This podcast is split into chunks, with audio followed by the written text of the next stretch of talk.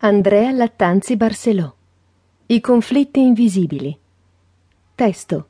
Andrea Lattanzi Barcelò. Voce. Francesca Di Modugno. Produzione e post-produzione.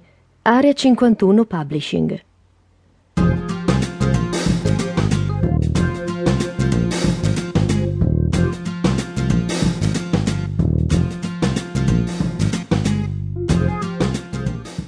La maggior parte dei conflitti armati cosiddetti a bassa intensità non meritano l'attenzione né le prime pagine riservate alle guerre in Iraq o in Siria.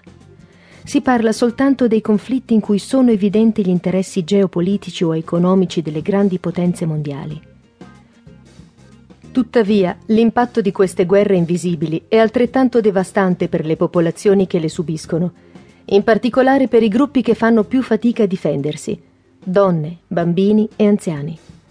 I conflitti su cui si danno poche informazioni o di cui poco si sa restano nelle mani di coloro che li hanno creati e degli interessi economici e strategici che li alimentano, in una spirale di violenza e di indifferenza che sembra non avere fine. Per spiegare dei conflitti che hanno delle radici storiche profonde e nei quali incidono di norma innumerevoli fattori, i media offrono un'informazione povera e frammentata un'informazione che peraltro deve spesso competere con quantitativi ingenti di intrattenimento banale. È per questo che, pur ritenendoci molto informati, finiamo per ignorare o per avere delle informazioni scarse su conflitti molto gravi. Gli scontri armati non sfuggono al ciclo di vita delle notizie e con il passare del tempo perdono l'interesse del pubblico e quindi dei media.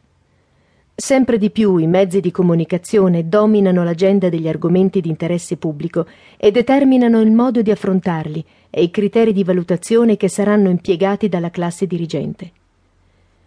Il giornalismo, come la moda, segue le tendenze. Così le agende dei principali mezzi di comunicazione sono praticamente identiche, pochi escono dalla linea stabilita. Il problema è chi stabilisce queste priorità? Per quale motivo? Perché interessa che alcuni conflitti internazionali restino invisibili. Ci sono poi conflitti che hanno occupato a lungo le prime pagine dei giornali per poi scomparire di colpo nel nulla, come se non esistessero più o si fossero risolti. Le tensioni nel Sahara occidentale sono scomparse, gli oltre 5 milioni di morti frutto dei conflitti armati in Congo non interessano a nessuno. Per non parlare degli attentati, i massacri e gli assassini che succedono tutti i giorni in paesi come l'Iraq, la Birmania, la Colombia o il Sudan.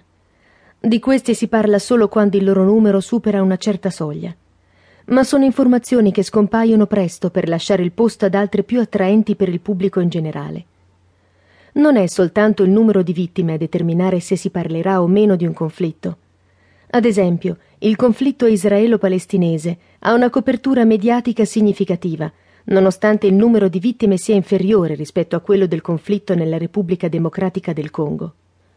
Un altro confronto che viene spesso fatto è quello fra l'attenzione dedicata all'attentato terroristico al settimanale satirico Charlie Hebdo a Parigi e il silenzio relativo riservato ai massacri compiuti quasi contemporaneamente da Boko Haram in Nigeria. La discriminante quindi sembra essere innanzitutto il luogo in cui il conflitto o le atrocità avvengono e la nazionalità delle vittime. Ci sono inoltre dei conflitti che vengono ignorati a lungo finché non rientrano in un disegno più ampio. Un esempio è quello degli scontri fra gruppi armati che flagellavano da anni il nord del Mali, ignorati finché non sono diventati delle basi del movimento jihadista nella zona. Da un giorno all'altro ci siamo trovati davanti a una zona di importanza strategica.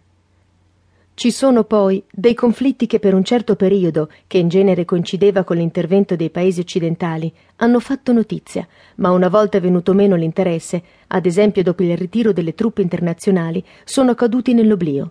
Alcuni esempi di questo blackout informativo sono quelli dell'Afghanistan, del Mali o della Libia. Ma nella società tecnologica in cui viviamo, la scomparsa di certe tematiche dai mezzi di comunicazione di massa non sono più una scusa per ignorarle. Ci sono tantissimi modi per acquisire informazioni sui conflitti invisibili. Social network, blog, organizzazioni non governative e nuovi mezzi di comunicazione indipendente fanno spesso del giornalismo etico e di qualità su molti argomenti che non arrivano più ai telegiornali. È importante ricordare che non si tratta soltanto di un problema di etica